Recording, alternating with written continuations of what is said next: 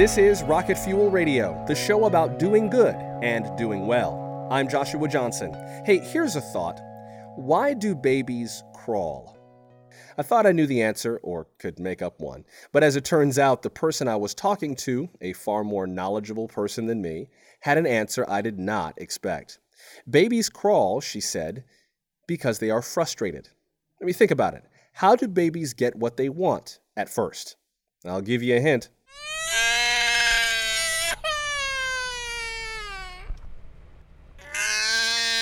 And boy, is it effective. For a while.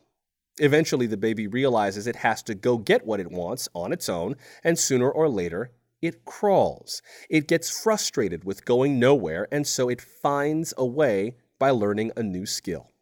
Now, as soon as I heard this, I felt a little better about my situation. You know, working hard, struggling to reach my goals, and yes, somewhat frustrated by my lack of progress. A perfect analogy.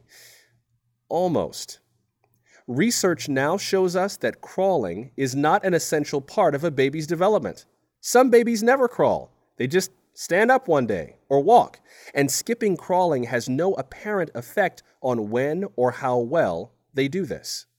Back in 2009, researchers at the University of Colorado Boulder found a tribe in Papua New Guinea that never lets its infants crawl. The parents and caregivers just carry the babies until they can walk. If these infants are put on the ground, some of them sit straight up right away. Others kind of scoot along on their butts, but they all eventually walk. Why is that? Well, one theory is that carrying the babies keeps them safer from the germs, predators, and burning embers from fires that may be on the ground. Another is that our hominid ancestors probably never put their young on the ground, and yet we evolved to walk. I mean, take a look at gorillas and chimpanzees, our closest genetic relatives. They carry their young, and they can not only walk, but climb. And sometimes other animals crawl for no reason. I mean, you ever see that YouTube video of two dogs imitating a crawling baby? So, what does all this mean?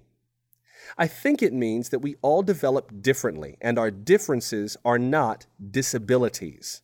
Just because I may take longer to get something done, or to learn a new skill, or to stop crying for what I want and just go get it, that does not mean there is something wrong with me. Now, granted, I would rather not crawl, but personally, I need to stop beating myself up whenever I see someone running. For all I know, that runner might be out of his league, just about to fall and break his leg. I will get where I need to be, and I will acquire all the skills I need to acquire at whatever pace I am meant to do so. And that's okay. I have not reached my goals as fast as I want to, but I am on my way, and I will do just fine. It's like that quote from Martin Luther King Jr. If you can't fly, run. If you can't run, walk.